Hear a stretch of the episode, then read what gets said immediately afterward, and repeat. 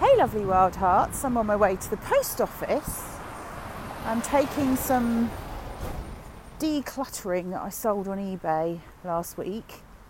And under my arm, I've got a bag full of stuff, and then under my arm, I've got a big box, and in it is a, a leather Kate Spade handbag. Um, I think it was about 100 quid when I bought it. I bought it from an outlet. I, I, I never buy anything full price. I love a bargain. but um, I sold it for about £45 and that's what I want to ramble about today. That's why change is so hard, you know, because the old you has to die. And the old me that bought this bag, this bag from my corporate days, this this bag when I had a big handbag and I carried my whole life around in it. I have actually got another Kate Spade handbag, which is a, a little tan crossbody one that I bought to celebrate writing my book. That's more of a day bag. But change is hard because the old you has to die, and that hurts because you have to let go of who you think you are, of all the crap that you believe about yourself that isn't true. And there is grief involved in that, and it's really sad.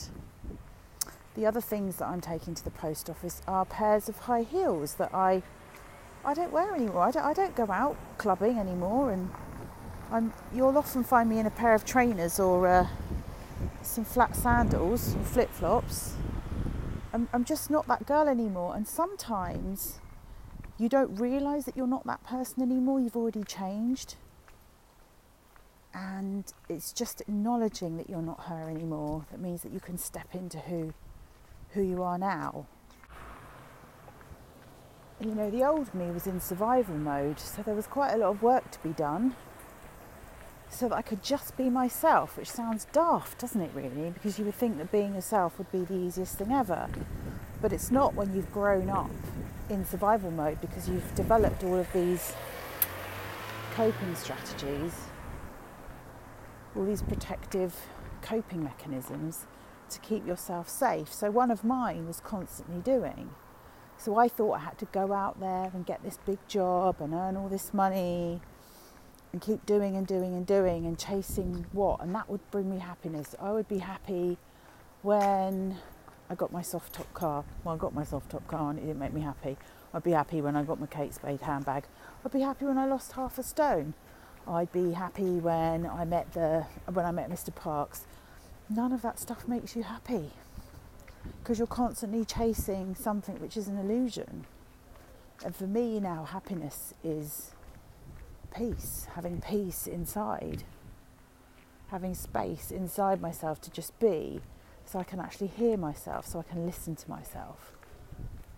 but coming out of survival mode meant I had to face a lot of truths about how I grew up and the people around me and the things that I were doing, was doing to myself, which were abusive and hurtful.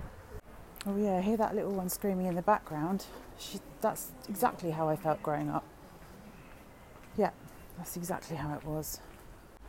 But to face all of that really hurt. There was a lot of pain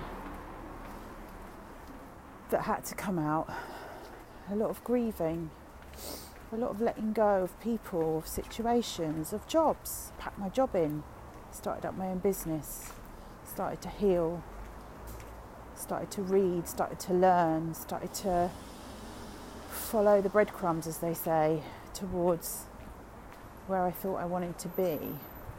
And as I say, that happiness, that illusion just became a, a coming back to self, just listening to my heart and and you know you can't listen to your heart if you're in survival mode because if you're in survival mode you're probably burnt out. You're absolutely knackered. Your brain is just tick tick tick tick tick buzz buzz buzz buzz buzz. It's just chitter chattering all the time about about it's fearful stuff. It's telling you what if this happens? And what if this goes wrong? And why didn't I say that to so and so and how could I have handled that differently? And lots of self blame and um, self criticism and generally beating yourself up and yeah, making yourself wrong and not giving yourself a break.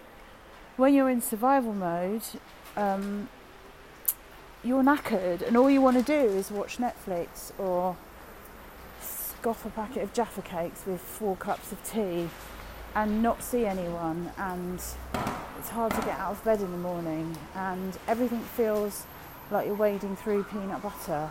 Everything feels like hard work. And when you start to heal, yes, you're tired. I'm taking you to Morrison's now because I need to get a pint of milk. Yes, you're tired, but you're also starting to want time and space to go within, to be a bit hermity. So you can work out what you want, what, what brings you joy, what makes you happy. I've just come out of Morrison's now and uh, met a little fella called Charlie who's four. In a lovely green t shirt with an alligator on it that said see you later underneath it. We had a lovely chat at the checkout. He was helping his mum scan and uh, pack all the shopping. It was really, he's really sweet, really chatty. But the minute I paid him attention, he just kind of stood there and stared at me. And it just reminded me of there is an inner child in all of us. And that is the key to finding what brings you joy, your inner child.